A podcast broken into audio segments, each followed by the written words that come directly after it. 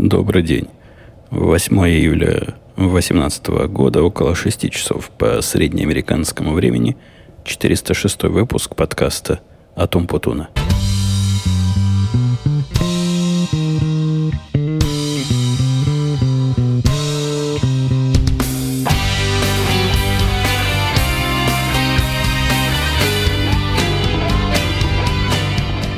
Это, по-моему, третий раз у нас уже получается такой подкаст, в котором я записываю из автомобиля, ожидая жену. Э, раньше таких было много для тех, кто тут не часто бывает. Но сейчас, к счастью, их количество уменьшилось, и я не так уж, чтобы мучаю вас подобным звучанием. Пытался сделать, что, что мог. Мне казалось в прошлых раз, что какое-то нормальное качество у нас выходит – Сейчас себя слушаю, какой-то кошмар. То ли не в тот, не в тот режим включена моя говорилка, то ли я к хорошему привык за это долгое время, к сожалению, долгое, пока мы с вами не слышались. Но как есть, так есть. Извиняться дальше не буду, и также и не буду извиняться за свои долгие паузы, поскольку ну, невозможно же каждый раз рассказывать вам истории, что собака съела мою домашнюю работу. Хотя в этот раз я мог бы рассказать вам э, целый ряд историй, но самое главное, честное слово, честная причина, почему этому хобби я стал уделять меньше внимания. Кстати, это затронуло и второе хобби. То есть все хобби пострадали. Это непрекращающийся процесс. Просто конца и края ему не видно постройки третьей Напервильской студии. Когда эти работники у нас появились, я вам докладывал, что они дали такой э, ориентировочный срок работ. Примерно как программисты они дают, сказали, ну, 4 недели, может быть, 6. Ну, если что-то пойдет не так, ну, может, 7. Но точно не знаем. Были сильно правы. То есть, если взять их э, estimate умножить на 3, наверное, и еще добавить 2 недели, то где-то получится близко, скорее всего, получится близко к результату они все это время работали как-то. Сказать, что эта работа поражала своей активностью, не скажу. Но не стояла. Не то, что они там на неделю пропадали, потом появлялись, нет. Как-то они работали. При этом у них явная проблема с эффективностью. С моей непрофессиональной точки зрения, не обязательно делать одновременно вот только что-то одно. Там в течение двух недель работал электрик, который один был, а все остальные в это время просто не приходили. То есть две недели этот электрик там провода протягивал, розетки ставил, стенки для этого пробивал. Электрик как раз такой на вид профессиональный, знает, что, что делает. Но неужели в это время другие мужики не могли бы, ну, я не знаю, какие-нибудь двери куда-то устанавливать, какие-нибудь полы э, обрабатывать, что-то что делать еще? Но нет, не делали. Вот так у них все исключительно последовательно работает а параллельной конкурентной модели работы, похоже, в их среде не слыхали. Кроме того, у этих работников вышел же конфуз, потому что с самого начала мы их набирали на проект исключительно третьей на Первильской студии. То есть переоборудовать подвал наш, который и до этого был ну, довольно жилой, в такое офисное помещение, ну, со всеми вытекающими от этого последствиями. В процессе жена план этот расширила несколько. Возможно, это часть задержки и часть того, что их начальная, начальная оценка времени оказалась настолько далека от реальности, хотя в это с трудом можно поверить. Э, когда они делали палубу, то есть дек, э, получилось у них это сделать со второго раза. То есть это единственный кусок проекта, который я уже могу сказать точно. Вот это закончено. С этим добили. Первые мужики, которые делали, я тоже, по-моему, вам докладывал, что жена их работу не приняла. Сначала мужик пригнал их всех, посмотрел на то, что они наделали, пригнал их всех на субботник. То есть в пятницу они как-то поработали, устроили себе короткий день и ушли в два часа. В четыре часа пришел начальник, видит, никого нет. Разгневался, и в субботу они все пришли как миленькие. Пришли как миленькие, но это были те же самые, которые ее делали – а в первую итерацию, поэтому за субботу они лучше ничего сделать не смогли. Когда он пришел в понедельник, походил по ней и сказал, нет, это нельзя. Это никуда не подходит, мы все это сломаем и сделаем заново. Сказать, что они все сломали и сделали заново, был бы определенный загиб, но они набрали новую команду. То есть пришел специальный, специальный плотник по палубам со своими специальными приборами. У, вот этих прошлых мужиков, которые это делали в первый раз, они выглядели как работяги широкого профиля, ну, которые, видимо, и доски умеют прибивать куда надо. А этот нет, этот с какими-то уровнями своими. Палочки ровненько положил, чего-то там подтесывал – он, наверное, процентов 60-70 палубы этой самой пере, переложил. То есть старое снимал, что-то там а, улучшал и продвигал. Какие-то работы над деревом производил. Он примерно неделю занимался повторно этой самой работой. Так что палуба у меня делалась два раза, но со второго раза получилось. Хорошо получилось. Все хотелки жены там сделали – у нее было желание, чтобы калитка была такого или всякой высоты, открывалась в эту или в ту сторону. Разные такие, не совсем к палубе относящиеся хотелки, но все сделали. Все сделали, и просто придраться не к чему. Теперь она у нас должна в таком состоянии, по-моему, год постоять, подышать, а после этого ее можно чем-то там покрывать. То есть там не краской, а какой-то, каким-то покрытием ее покрывают. Но делается это через, через год ее стояния. Этот проект завершился, мы за него уже даже заплатили. Все получилось примерно, как мы с мужиком договаривались. Хотя, когда он принес последний счет, я его вызвал на разговор. Говорю, чувак, смотри, тут лишних 500 долларов. Как так? Что? Что такое? Он начал сразу рассказы рассказывать, но я писал, я вашей жене говорил, что там надо какие-то штуки поднять, какие-то деревяшки новые купить, и она вроде согласилась. Жена говорит, не было ничего такого. То есть, может, и было, но она не помнит, и уж точно не помнит, чтобы давала согласие. Я нахмуренно так на него посмотрел, говорю, ну как-то нехорошо, недопонимание вышло. Давай будем стараться его избегать. Он поухал, по головой помотал, уехал, через полчаса приезжает, приносит чек на 500 долларов, говорит, возьми, возьми чек, мол, я плохо чувствую, что вот, что обманул, хоть и не пытался обмануть, да забери. Я ему говорю, да нет, не надо, ладно уж, недопонимание, действительно, деревяшку уж поставил эти и столбы эти повбивал, ну, в следующий раз будем коммуницировать наши намерения лучше. Потом он еще жене звонил, голову морочил, вернуть ли чек или нет. Очень такой совестливый. Э, контрактор оказался. Э, вообще вот этих ремонтников там полный интернационал. Э, первые вот эти, которые приходили с самого начала и проводили черновую обдирку, были все из такого вида. Я, я по-моему, тоже рассказывал, как продвинутые гетто-ребята.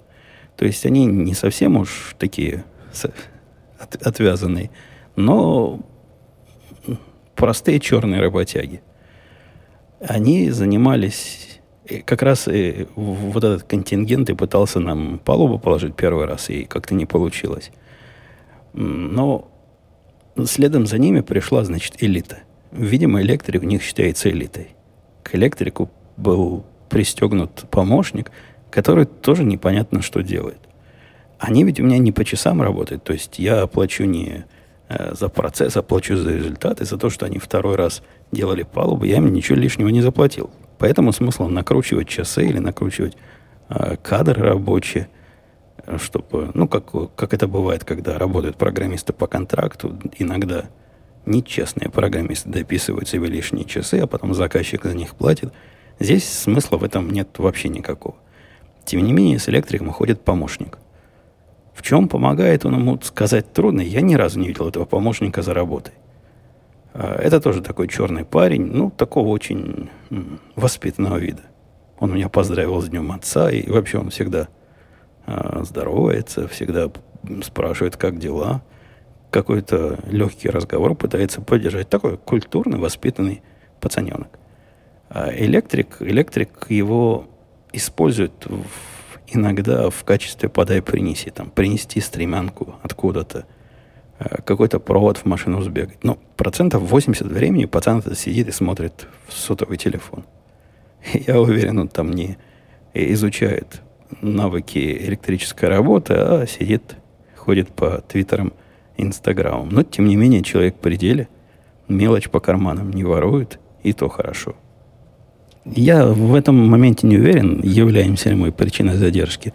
Но, как я, как я рассказывал у моей жены, проблема выбора, когда много чего можно выбирать, ей трудно решиться на что-то хорошее, потому что нечто другое может быть еще лучше. Сначала мы проходили этот этап с э, покрытием на пол, которое, кстати, уже давно купили, и его даже уже поставили недели две назад. Так что там у нас в подвале уже даже есть полы. И особая сложность была с проблемой выбора э, облицовочных материалов для, для новой ванны, душа, туалета. Ну, вот этого помещения. Сантехнического помещения. Э, ходила несколько раз, пока наконец-то меня не взяла. И там я своей уверенной путуновской рукой показал вот это, вот это, вот это. Мы буквально минут за 15 все выбрали. И, и то потратили так много времени, потому что магазин большой, из конца в конец. Далеко уходить.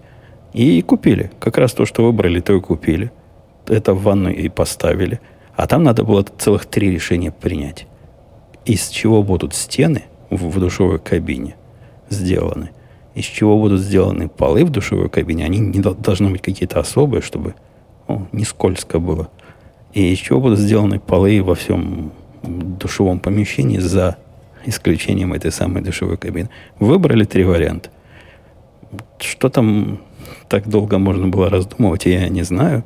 Но в результате получилось хорошо. Это уже тоже установлено. Это был еще один член их интернационала. Электрик, он такого вида, я не знаю, какой-то как немец.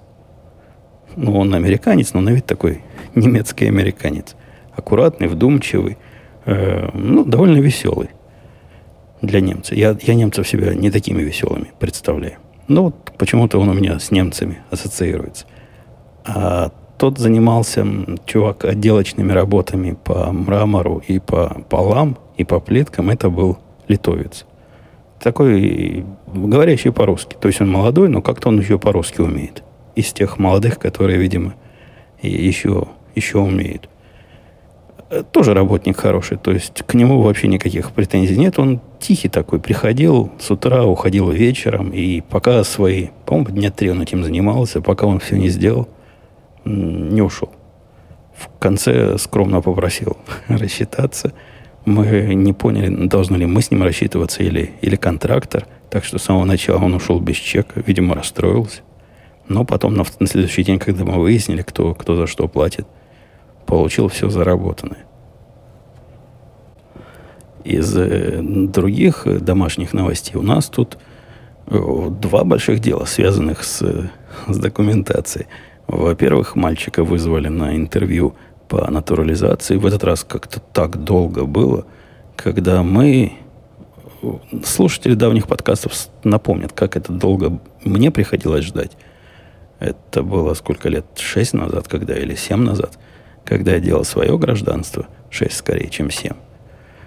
А, да, это было. Я делал его, чтобы к прошлым выборам. Не к этим, которые были год назад, а к тем, которые прошлые. Наверное, 5-6 лет.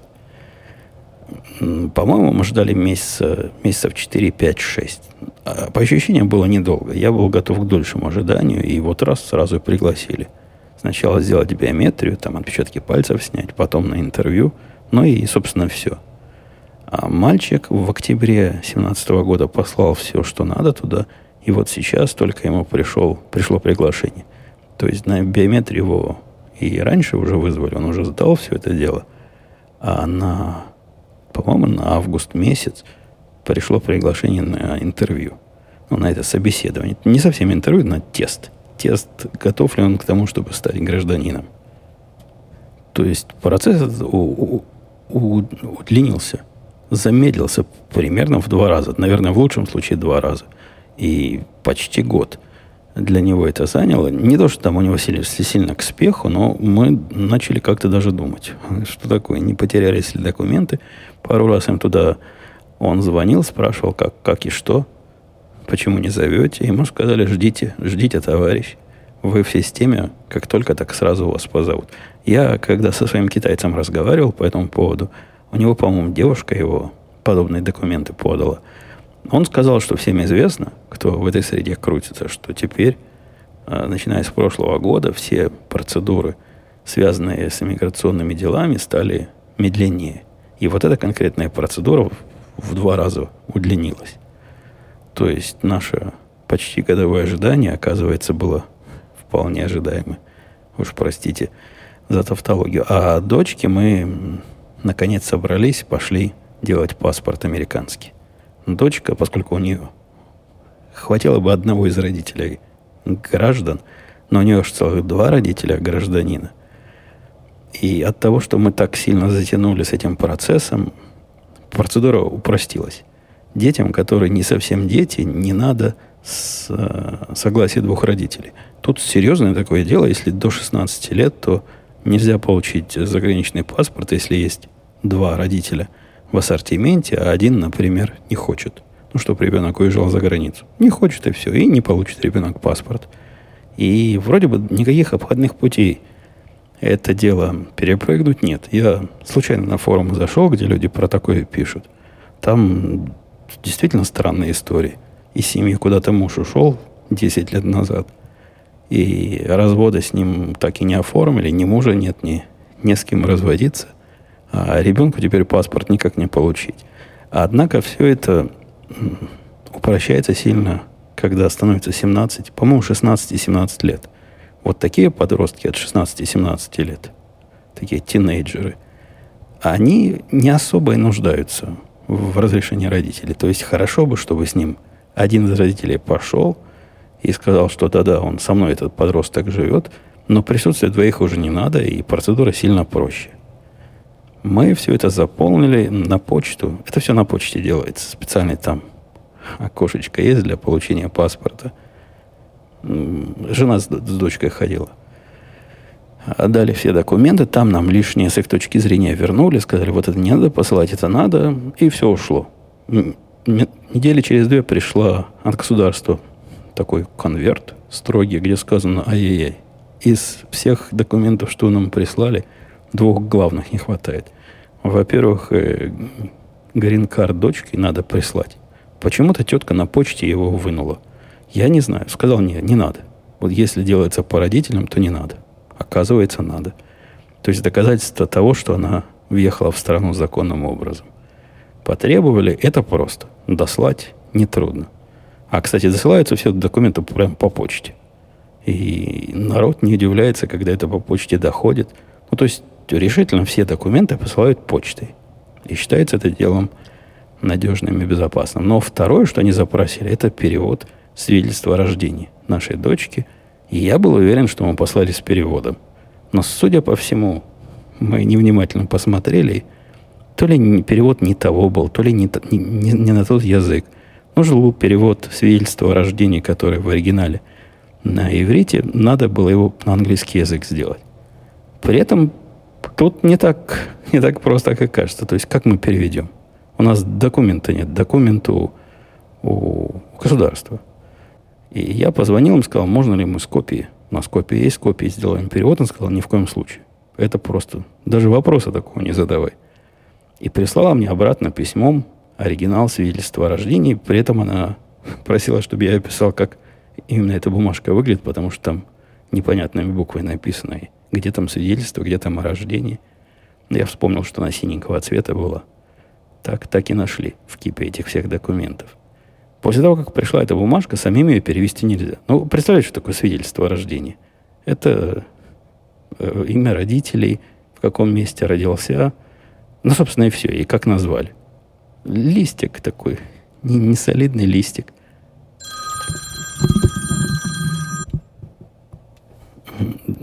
Дочка позвонила, отвлекла, я, я как-то мысль потерял. Э, Короче, бумажку эту перевести надо, самим нельзя переводить. И велено найти профессиональных переводчиков, которые как-то еще даже свой перевод заверят, но не нотариально, а как-то своей переводческой лигой и своей переводческой честью подтвердят, что такие действительно документ перевели. Нашли тут э, локальных в Чикаго переводчиков, которые, судя по, по стилю общения и по всему, такая русская контора, которым все равно с какого, на какой язык переводить, Берут они деньги за это, по-моему, небольшие, там 60 долларов за лист, а поскольку у нас лист такой разряженный был, они взяли за все про все 55 долларов, плюс там налоги. То есть всего на круг вышло 55 долларов, включая посылку нам результата по почте. Чтобы передать им документ, внимание, внимание, им никакого оригинала не надо. Они сказали, да сто лет мы вашего оригинала не хотим, сделайте нам телефоном фотографию с чего угодно, и мы вам этот документ и переведем, и, и заверим, что мы, мы его перевели. Они не заверяют его подлинность, поэтому им абсолютно все равно, с чего они переводят. Пришла им бумажка, попросили перевести, перевели, заверили, что перевод соответствует тому, что им показали, все, к пуговицам претензий нет. Несмотря на, на то, что контора такая по способу общения наша, и можно ожидать разного от таких контор, но эти оказались аккуратные очень. Вначале они прислали вариант перевода, в котором, казалось бы, что-то можно не, перевести не так. О, сколько там можно перевести. Они перевели не так все. Э, девичью фамилию моей жены написали не так. Но тут трудно было догадаться, там такая девичья фамилия же прямо ой. А как они написали Евгений, вы бы видели. Это я такого написания не встречал никогда. Э, даже в имени Лиза они допустили ошибку. Ну, то есть перевели не так, как, как должно. Хотя уж тут могли догадаться. Я им прислал вариант с поправками, и они перевели, как я просил. Ну, чтобы совпадало с официальными именами на, на всех прочих документах. Все это на круг где-то неделю заняло. Вся эта переписка. А государство, вот это министерство, которое паспорта выдает, ждет нас 90 дней. Сказали, если за 90 дней не предоставите, то деньги заплаченные за, за паспорт пропадут. По-моему, нам 120 долларов мы платили за процедуру. И мы вам пришлем документы обратно. Ну, время еще есть, успеем. Жена собирается завтра пойти и отослать все это письмом им туда-обратно. На работе было два повода сходить э, в рестораны с понтами. Один повод у начальника был день рождения, причем он даже предупредил, наденьте штаны. Не приходите в шортах. У нас тут жара была дикая, но мы все как проклятые надели штаны. Он повел нас в модный ресторан. Что-то мы там ели, что-то закусывали. Я уже даже не помню суть еды. Я помню, что нам пива не хватило. Пили, пили пиво, говорим, нельзя ли повторить? Мужик говорит, опаньки, вот это, что мы вам наливали, кончилось в бочке, больше нет. И я приведу, при, приведу, приведу, принесу вам такое же, но другое. Ну, разницы не ощутить. Принес нам вместо этого пива нечто другое. Я такого никогда даже не пробовал. И это не, не со мной проблема. Мы все отхлебнули от этого, от варианта замены, удивились и позвали его обратно забирать это безобразие настолько странного пива, оно, я не скажу, что плохое, видно, что оно какое-то изысканное. Но изысков там уж слишком много. Даже на вкус тех наших чуваков, которые пиво любят и понимают, и знают больше, чем два сорта, в отличие от меня. Так что нет, с пивом накладка вышла. За унесенное, конечно, они сильно извинялись, и в качестве компенсации э, все, что мы выпили, все пиво, что мы выпили до этого – дали нам в подарок. Ну, нам-то все равно начальник платит, но ему приятно. Он любит, когда вдруг на ровном месте немножко денег можно сэкономить. Хотя он чувак не, не скупой, не жадный. Но просто любит, когда лишнее не надо платить. Второй раз я водил своего орла, своего программиста, известного в другом подкасте как китаец, водил его в ресторан, поскольку его юбилей наступил. Это было пару недель назад, по-моему – проводила с ним беседу, он уже не такой испуганный. Он помнит мои прошлые спичи о том, что если речь и вообще до этого разговора дело дошло, значит, в течение года было все не так плохо. А раз не так плохо, чего бояться? Поговорили исключительно про жизнь. Мне про его профессиональные темы было скучно разговаривать. Я ему сказал, где... Э, в самом начале разговора сказал, в каких областях, мне кажется, ему стоит подтянуть, на что он налечь и где и где чего поделать. Но поскольку мы с ним постоянно и так э, общаемся, я ему все свои мнения постоянно высказываю, это было не больше, чем формальность. Ну, положено и положено. Выдал я ему премию, он всегда как, как ребенок премии, и так радуется, так радуется. Ну, получил премию на этот раз, не уволили. У него в, в, на лице все это написано, и то, и то хорошо, и то праздник, день прожит не зря. Ну, ему сейчас деньги особо нужны, он же жениться собирается. А у них там, у него там религиозная невеста, как он сказал, религиозная семья у невесты. какая-то такая религия, которая требует 500 человек, чтобы на свадьбе было и не меньше. То есть 500 человек на этой свадьбе это, это какой-то минимум. Это такое количество, которое потом соседям будет стыдно на глаза показать. Вот так у ее сестры была свадьба такая, и до сих пор вся, вся деревня в Китае об этом судачит. О, какой позор, какой позор. Так что им надо больше, чем 500 гостей, чтобы было... Я не понял в его объяснении путанном, кто именно за эту свадьбу платит, он ли или его родители, или родители невесты, но, по-моему, это как-то в основном за счет невесты. За счет э, семьи невесты. Э, так что подготовка у него идет вовсю к этому делу. Оба они с невестой этого не хотят. Я им сказал, ну, чуваки, соберитесь, пойдите, рас... поедьте в Лас-Вегас, вам там, вас там за пять минут распишут, и не надо 500 гавриков на свадьбу приглашать. Но нет, говорят, нет, нельзя, нельзя, семья обидится, это такая обида, обида. На всю жизнь никогда разговаривать ни с ним, ни с его будущей женой не будут. И сделал домашних, которые пересекаются с рабочими, в один, я в Твиттере об этом писал, не, не прекрасный. В один обычный день сгорел у меня UPS – то есть источник бесперебойного питания, тот, который, в котором батарейка, мне, конечно, пришли люди, сразу стали рассказывать, как я неправильно все делаю. Надо на самом деле идти батарейку покупать и самому менять. И, ну, в общем, научили, как, как, как правильно поступать. Слушайте, ну это устройство стоит 120 долларов. Э, новое, целиком купить. Я понимаю, что, может, с точки зрения окружающей среды полезно было бы купить только батарейку, хотя не, не понимаю, нет, не было бы полезнее купить. Так же было бы. Все равно это надо как-то утилизировать. Но мне вся эта волокита, вынимать одну батарейку, вставлять другую батарейку, найти, где ее купить. Так я сел, поехал в Best Buy. Купил такое же устройство, только новое. Ну да, проработано еще года три. Ну, за 120 долларов. Ну, о чем, о чем тут? О чем тут спорить и какие тут расходы оптимизировать?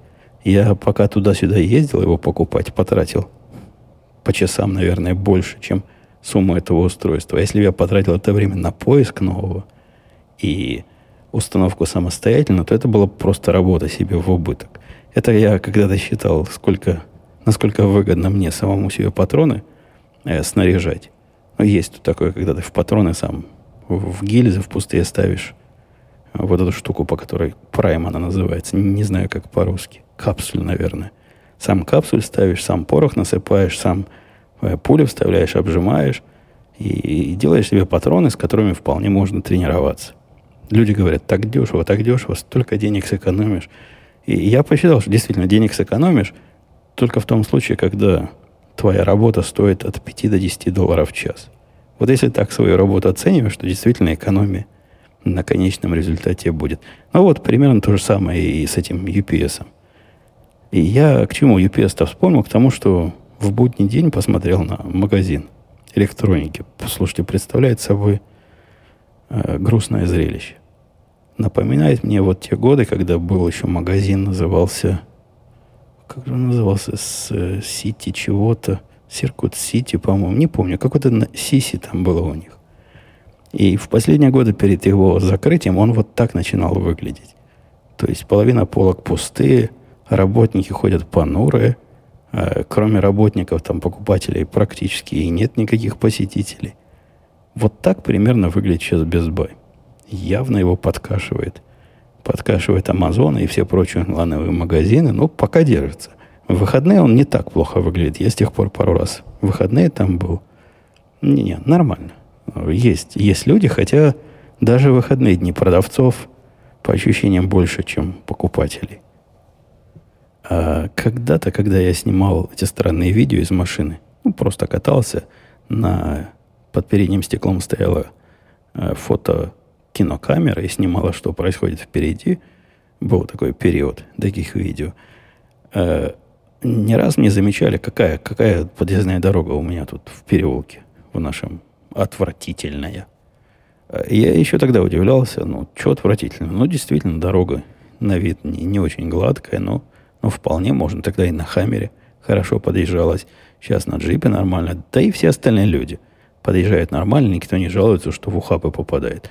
Я вот у своей подруги когда-то выезжал э, в Таганроге из ее двора. Вот это было прямо суровое испытание. Там действительно были ямы по, не знаю, по сантиметров по 30-40, и надо было специальные навыки особого вождения, чтобы выехать со двора на более менее приличную дорогу, да и по той нужно было ездить, опасаясь открытых люков. Это, это я понимаю. Это действительно стоит, наверное, внимания дорожных служб и какой-то критики. Здесь было визуально, ну, трещины были на асфальте. Ну, окей, трещины. Однако, видимо, пришло время, потому что, я повторюсь, с моей точки зрения, чинить там особо было нечего. Вполне была функциональная дорога. Приехали, приехал город и заявил, что будут нашу дорогу перекладывать. Занимались этим недели, наверное, две или три. Они ведь не могут закрыть переулок. Ну как, людям же надо приезжать, поэтому они сделали это по частям, по этапам. Одним этапом заменили те бордюры, которые они посчитали достойными замены, это тоже часть дороги. Потом вот эти сливные штуки, которые сбоку от дороги. Ну, когда дождь идет, чтобы куда-то вода там сливалась. А потом в один день буквально переложили сначала одну полосу, то есть, ну, правую часть, а потом левую часть. При этом и по правой части ездить не запрещали. Какая-то технология, где только дорогу положили, уже можно по ней ездить. Ну, или знаков они забыли выставить, и ездить было нельзя, не знаю. Теперь у нас зато в нашем переулке есть вполне новая, гладкая и совсем без трещин дорога. И если бы я продолжал записывать э, подобные видео, наверное, любители гладких дорог вместе со мной бы, или даже не вместе со мной, а за меня бы порадовали, что и у меня теперь, как у людей. Из э, новостей и событий, связанных с моим вторым хобби, самое, конечно, э, серьезное, что произошло, это моя самостоятельная модификация э, винтовки полуавтоматической. То бишь я сам этот самый ER-15 улучшил. Причем не какое-то там косметическое улучшение, а серьезное улучшение. И трудно сказать, насколько улучшение, но я вам забегу вперед, скажу, что в результате он продолжает стрелять и совсем не сломался. Так что, наверное, это было не ухудшение. Я поменял вот эту переднюю штуку, за которую держишься. Когда стреляешь, она была коротенькая такая на вид, не очень стабильно прикрученная. Она даже не прикручена, на пружине была которая под, э, под ну, такая ствол вокруг э, обнимает, а ты за нее рукой держишься. Такой хендгард она называется здесь. Поменял его на длинный, модный и стабильный. Поменял еще там по мелочи разных деталюшек. А, и я это к тому, что процесс замены такой суровый процесс для настоящих суровых мужиков. Необходим был специальный ключ, за которым я поехал. И, и таки купил по-моему, в Твиттере я его показывал, такой особый ключ для, для сборки, разборки карабинов. И инструменты там стоят просто конских денег. То есть, если вот эта железка на замену хендгарда стоила, по-моему, 150 долларов, ну что-то вот, или 170 долларов, то ключ для того, чтобы старую отвернуть и новую привернуть, стоил примерно столько же. Но там ключ и все, что к ключу подходит. Да, конечно, теперь если мне второй такой прикручивать надо, я уже это практически буду даром делать. Однако первый раз это, это серьезные капитальные затраты нужны на подготовку материальной базы. Как ни странно, я его сразу правильно собрал. То есть я, конечно, видео смотрел и знал, что делать надо, что делать нельзя. Но и кроме того, процесс не очень сложный. Он железный весь. То есть там не просто болтики куда-то прикручиваешь, там одни железные детали с силой прикручиваешь к другим, с определенной контролируемой силой к другим железным деталям. И при этом надо делать это несколько раз. То есть то в натяг, то чтобы оно отдохнуло, то потом обратно смазать особой такой жидкостью, которая типа клея, ну, чтобы с резьбы не срывались эти болты. И, и все в конце концов получилось. Получилось. Я с ним после этого пару раз всего ходил стрелять. Как-то у меня стрельба из э, винтовки, из этой, из этого карабина не особо идет. Не то, что я не люблю из него стрелять, но пока не укладывается в мой типичный график. Я, если беру с собой пистолет, то вот стреляю из пистолета. В другой раз беру другой пистолет. А просто взять с собой винтовку и только из нее пострелять, мне как-то мало кайф. А если брать и винтовку, и пистолет, то потом оба чистить приходится. А я не люблю по два оружия одновременно чистить, поэтому пока получается у меня так, что беру я с собой винтовку и револьвер. То есть из револьвера тоже не особо много постреляешь, там устанешь его перезаряжать. И с винтовки много не постреляешь, потому что у меня левая рука устает ее держать на весу, а там в тире до недавнего времени можно только на весу было стоя стрелять. Тяжелая зараза. А руки не выдерживают. Хотя я уже и ручку себе такую прикрутил, чтобы рука отдыхала в процессе. Возможно, у меня послезавтра очередной поход во вторник. На вторник намечен. Возможно, в этот вторник как раз и будет день револьвера и э, этого самого карабина. Э, поскольку я тут локально записываю, за временем не слежу, но ощущения есть такие, что пора переходить к темам. Пора, пора переходить к вашим вопросам, к темам, темам генерируем, генерируем их вами. Что-то со временами я перепутал. К тем темам, которые вы нагенерировали. Александр писал, добрый день. Писал Александр, спрошу опять про оружие. Посмотрел на днях последний фильм с Брюсом Уиллисом. Ужас, что у вас на Чикагщине творится. Но вопрос не про это, насколько сурово наказание, если тебе найдут нелегальное оружие.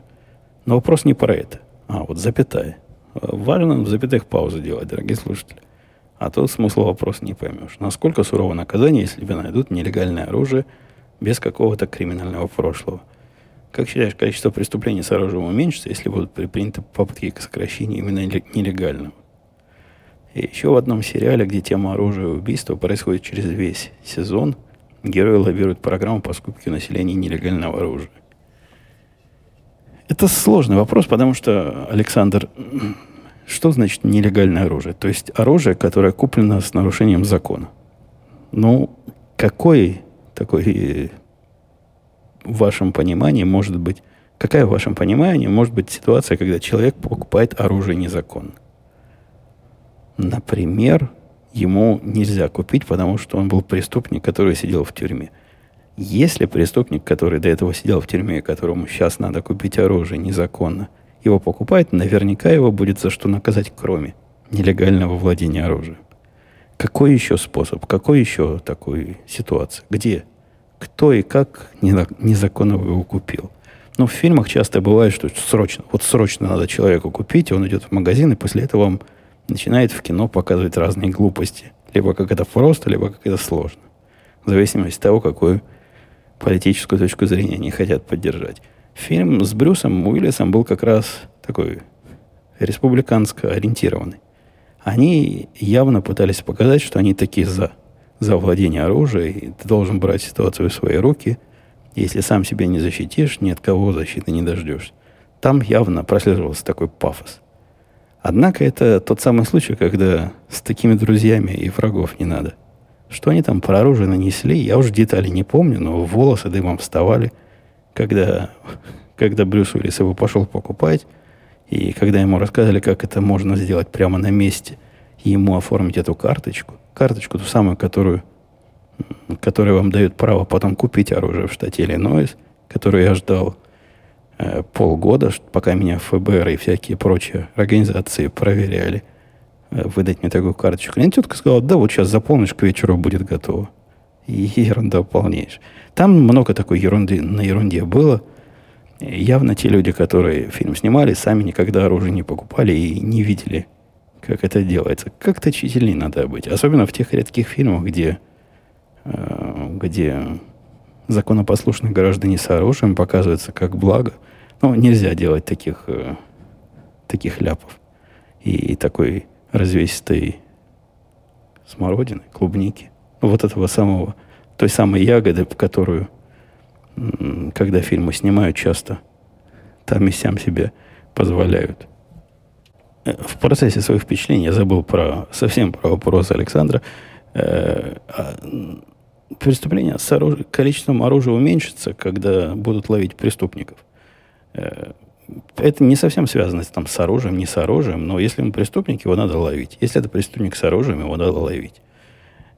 Взяться целью за изв... извести нелегальное, э, нелегальное оружие, ну, наверное, можно, но напоминает это как борьба с какими-то последствиями. То есть, если вы хотите бороться с преступностью, боритесь с преступностью. Я вовсе не против. И тут есть целое агентство, которое этим занимается и пытается портить жизнь тем, кто незаконно их продает, и добивается в этом не слабых результатов, насколько я знаю. Такое уважаемое агентство, которое в наших оружейных кругах не очень любят, поскольку для законопослушных граждан нам тоже достается. У них такие туманные правила бывают иногда, и трудно иногда понять, что можно, что нельзя. И сами они тоже это с трудом объясняют, а иногда противоречивым образом. В общем, может достаться и законопослушным. Но, тем не менее, э, скорее всего, какую-то работу по борьбе с нелегальным оборотом оружия не делают. С другой же стороны, если мы за все эти десятилетия борьбы, войны, которую мы ведем против нелегального оборота наркотиков, с этим ничего сделать не смогли, надежда, что если взяться за борьбу с нелегальным оружием и что-то что тут получится, я, я бы тоже такой надежды не особо питал. Надо искоренять не, не каналы доставки, мне, мне кажется, надо искоренять преступность. И если попался человек с незаконным оружием, ему во многих местах и по многим законам сразу накидывают серьезно солидно, именно потому что было при нем оружие. В общем, это даже не важно. Оно было э, легальное, нелег... с моей точки зрения, не важно. Может, нелегальные больше накинут, но суть преступления, на мой взгляд, абсолютно не меняет, было ли его оружие легальное или нелегальное.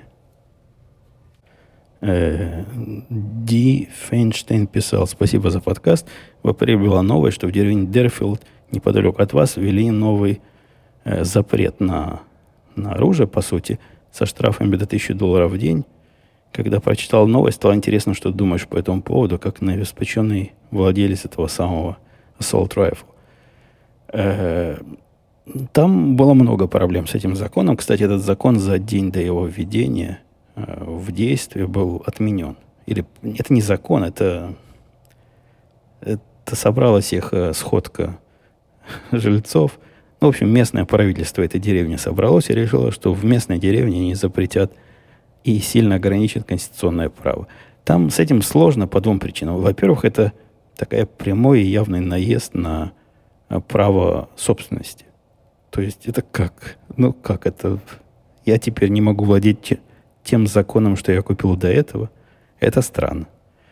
Во-вторых, этот закон идет в противоречие там, с некими другими положениями конституционными и судебными делами, которые в Чикаго тут в свое время были. Серьезные такие дела, которые до Верховного суда одно дело дошло. И одна из, одно из постановлений, по-моему, Верховного суда было в том, что э, после принятия этого закона уже нельзя будет принимать вот подобного рода партизанские решения на уровне сельсовета. Эти сказали, что ну, у нас и раньше были подобные ограничения, поэтому мы не новые приняли, а просто расширили старые. По сути, в этой деревне пытались запретить не только то, что это называется орудие, оружие войны. Ну так, неграмотные левые называют мои карабины и автоматические винтовки. А в принципе все полуавтоматические оружия и все Э, ручные оружия с, э, по-моему, магазином больше, чем в 10 патронов. Э, а судья это остановил. Судья местного уровня сказал, что, что за безобразие. Это что за, что за бред такой, сказал судья. И остановил, остановил вот это, вот это беззаконие. Посмотрим, будут ли они и дальше бухтить по этому делу. Ну, с нашей стороны, конечно, тоже есть защитники. У нас есть организации, которые лоббируют э, вторую поправку, а с той стороны есть организации, которые лоббируют э, борьбу против второй поправки.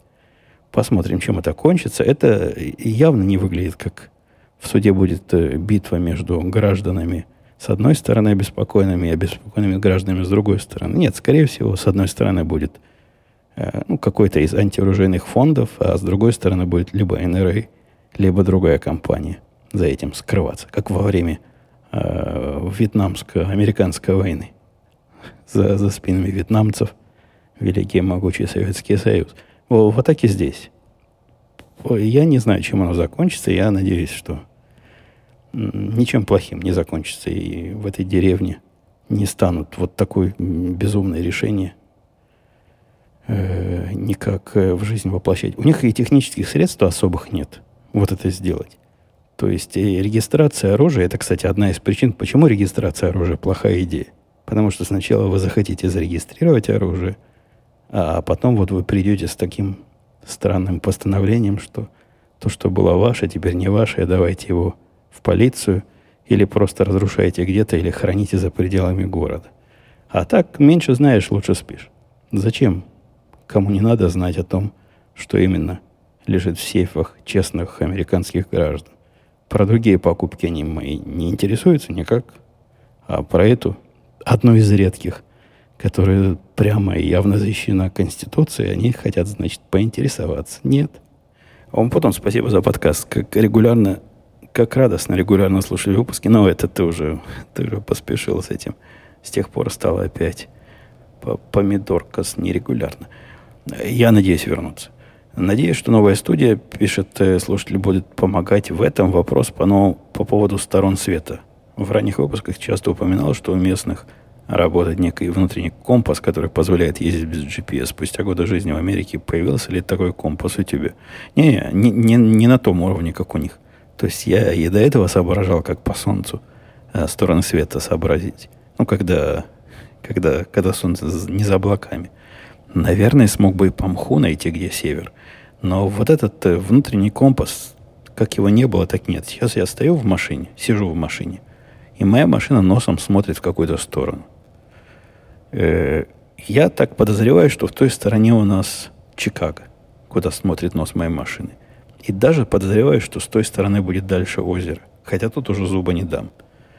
Но даже вспомнить о том, с какой стороны Чикаго озеро, я смогу только, если представлю в голове карту. Им всего этого не надо. Они вот так сидят со мной. Сидел бы сейчас со мной чувак в машине. Он бы сказал, о, мы смотрим на, э, на юго-восток. И он бы просто это знал. А я нет. Я птица не перелетная. Во мне такой инстинкт все еще не развился. Э, Дмитрий писал, Евгений, хотелось бы услышать ваше мнение, как человек, успевший за свою жизнь мигрировать аж два раза, несмотря на происходящее в нашей стране, на происходящее в нашей стране, постоянно живешь в ощущении, что нужно уезжать, пока не стало совсем плохо. А дальше он рассказывает свои выходные данные и, и, и работает 3-4 У него главная проблема, я так понимаю, в его, в его картине мира, что 3-4 года это слишком старый. Э, и найти работу... А, так сможет найти работу или не сможет. Тут, тут много, много текста, но вопрос в том, ехать или не ехать не знаю, о чем, но ехать надо. Я понятия не имею. На такой вопрос в общем виде и даже в конкретном виде с такими входными данными, которые Дмитрий дал, ответить невозможно. И спрашивать незнакомцев в интернете, даже тех, с которых вы слушаете десятки лет, совета в таком тонком деле я, я, я бы не стал. Много зависит от... Видимо, если вы это спрашиваете, вы сами не уверены в том, что вы ехать хотите. Может, оно вам и не надо.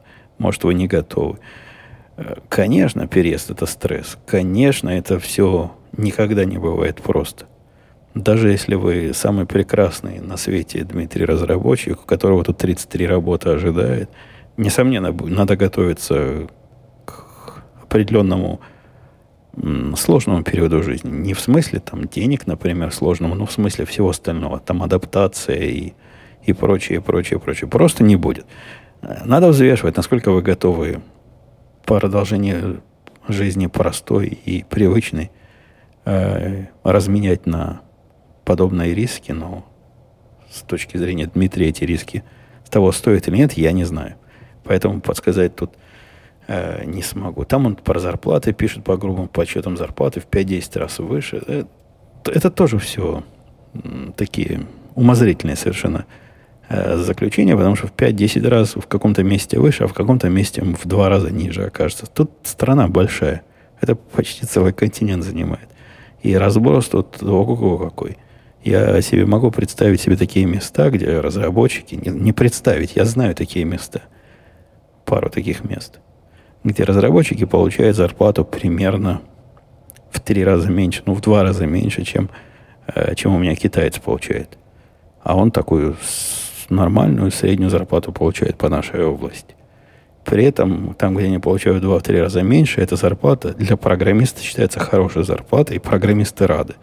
И это не потому, что их там не доплачивают, а потому, что уровень жизни там э, такой, и цены такие, что вполне они так же себе примерно живут, как, как мой китаец живет в Чикаго и его пригородах. Короче, это сложный вопрос, надо к нему подходить как к проекту.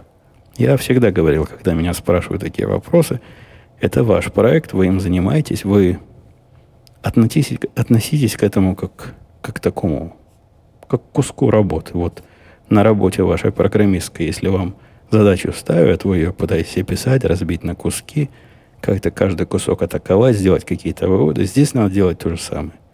Надо к этой проблеме относиться как к задаче или как к серии задач, пытаться эти задачи решать, а в конце концов, ну, я надеюсь, в конце концов какое-то решение станет понятным.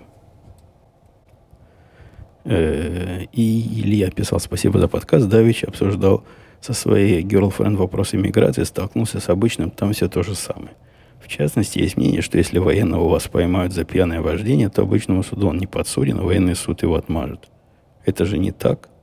С, с надеждой спрашивает Илья. Я не знаю, Илья, как там... Действительно, у военных есть своя военная полиция. Я не очень в курсе, действует ли она только на территории военной части. Я бы ожидал, что она действует на территории военной части. Но пусть, если специалисты по военной полиции знают, они меня поправят. И, но по поводу, что свои отмажет, и военный суд его отмажет, вот я сильно сомневаюсь.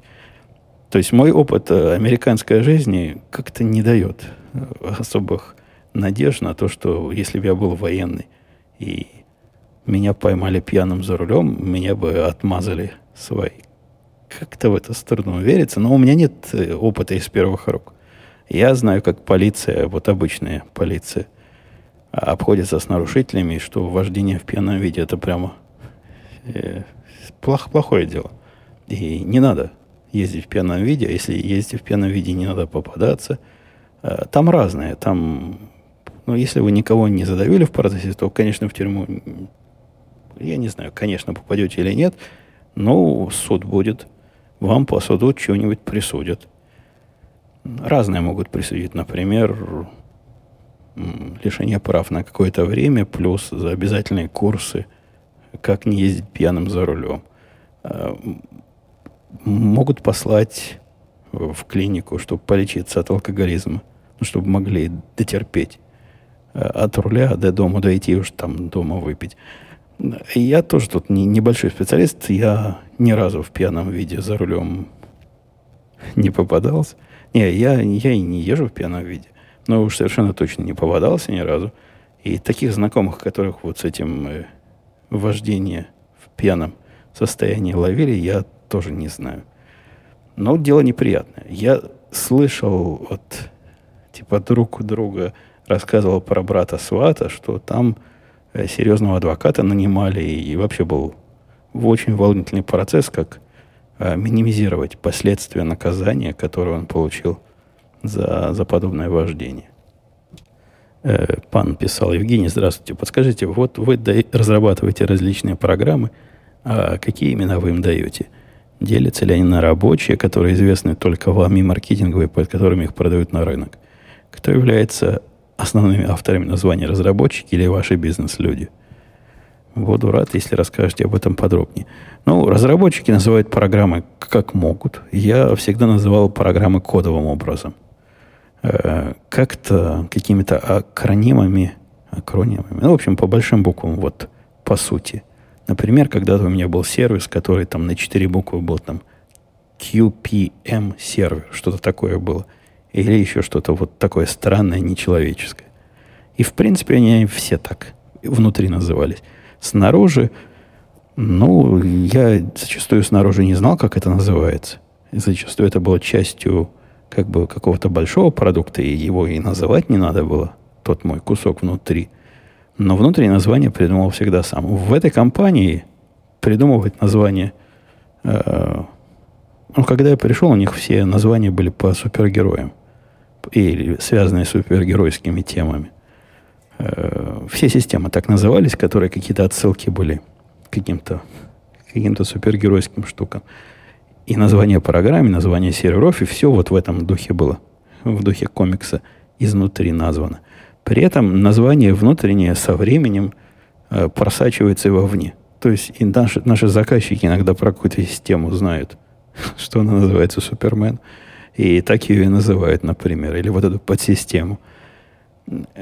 В большинстве случаев у продуктов есть какие-то бизнес-названия, которые могут с внутренними не совпадать, но внутри мы их называем вот так по- по-своему.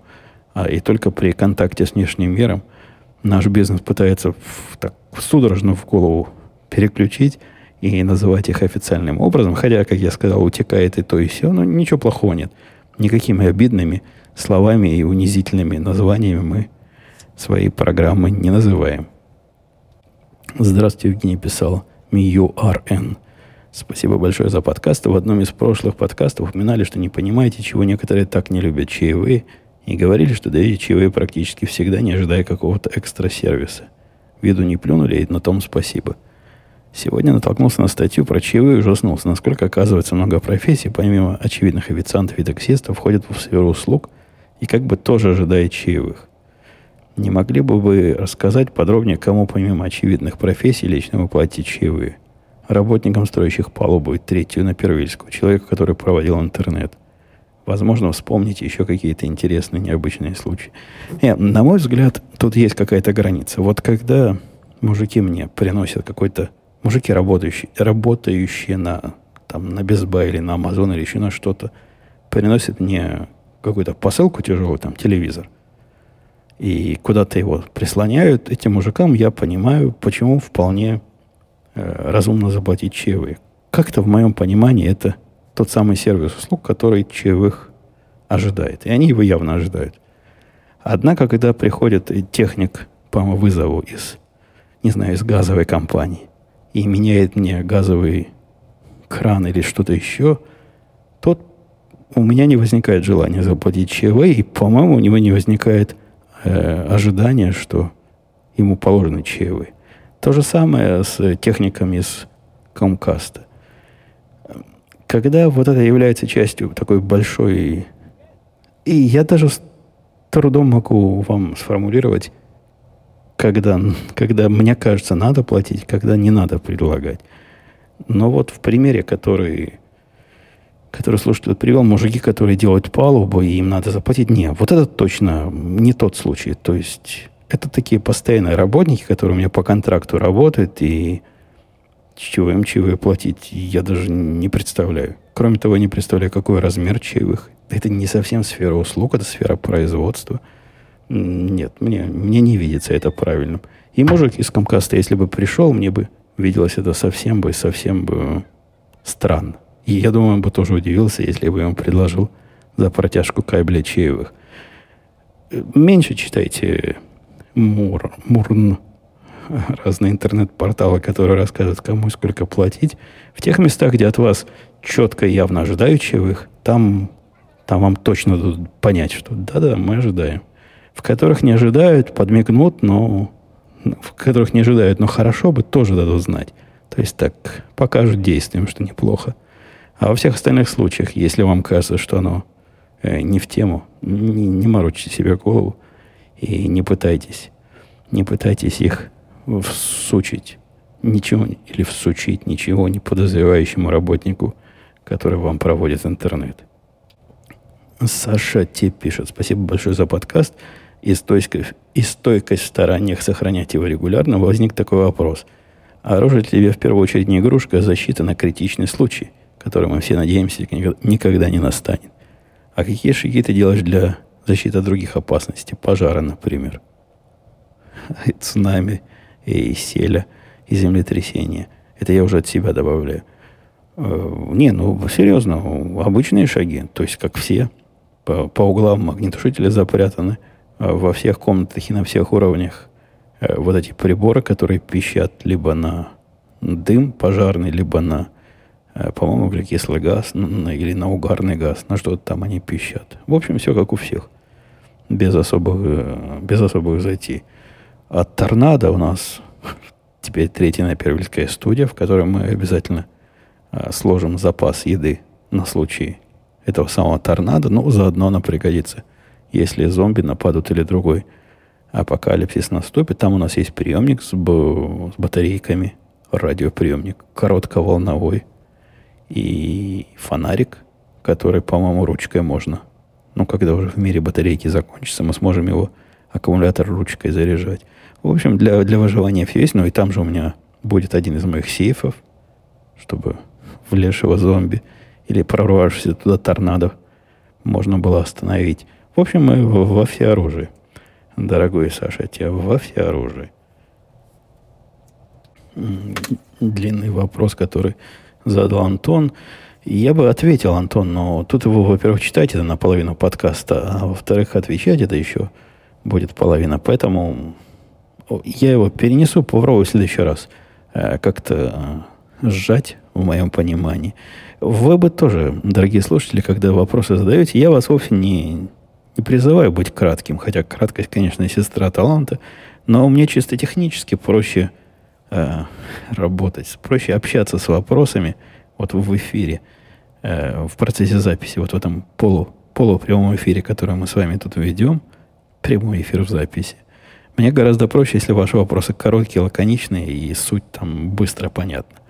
Из длинных э, объяснений я могу понять контекст, но пока я дойду до сути вопроса, я уже либо контекст забуду, либо пройдет так, дол- так много времени, что э, подкаст уже закончится. Вот как у нас сейчас случилось. Я буду... Как-то я устал разговаривать. Неужели я долго слишком разговаривал из-за того, что на часы не смотрел? Ну, что-то что-то переустал. Сижу, кстати, в машине на заднем сидении. Такой эксперимент провел. Потому что здесь педали не мешают. Мне казалось, тут будет удобно, потому что педалей нету. А не так, чтобы удобно. Как-то задние сиденья не такие комфортные, как передние. Передние, как... коленки в него не врезаются, конечно. И компьютер стоит удобно, но все равно как-то как не так. Передние сиденья явно лучше. Так что эксперимент с записью на заднем сидении э, будем считать себя не оправдавшим. Но а насколько результат этой записи вообще будет э, достойным, посмотрим. Э, я как-то и не в голосе сегодня, и прибор для записи меня не радует. Ну, впрочем, об этом я с самого начала уже вам жаловался. Буду думать о том, как, если оно, когда я буду переслушивать перед монтажом, мне покажется действительно так плохо, как мне кажется сейчас в, в наушниках. Будем думать, э, как нашу мобильную студию улучшать, и достоин ли этот подкаст того, чтобы быть представлен на, к вашему, к вашему какому-то вниманию драгоценному вниманию. Все, слава забываю, язык заплетается, пока до, до следующего раза, надеюсь, до следующей недели.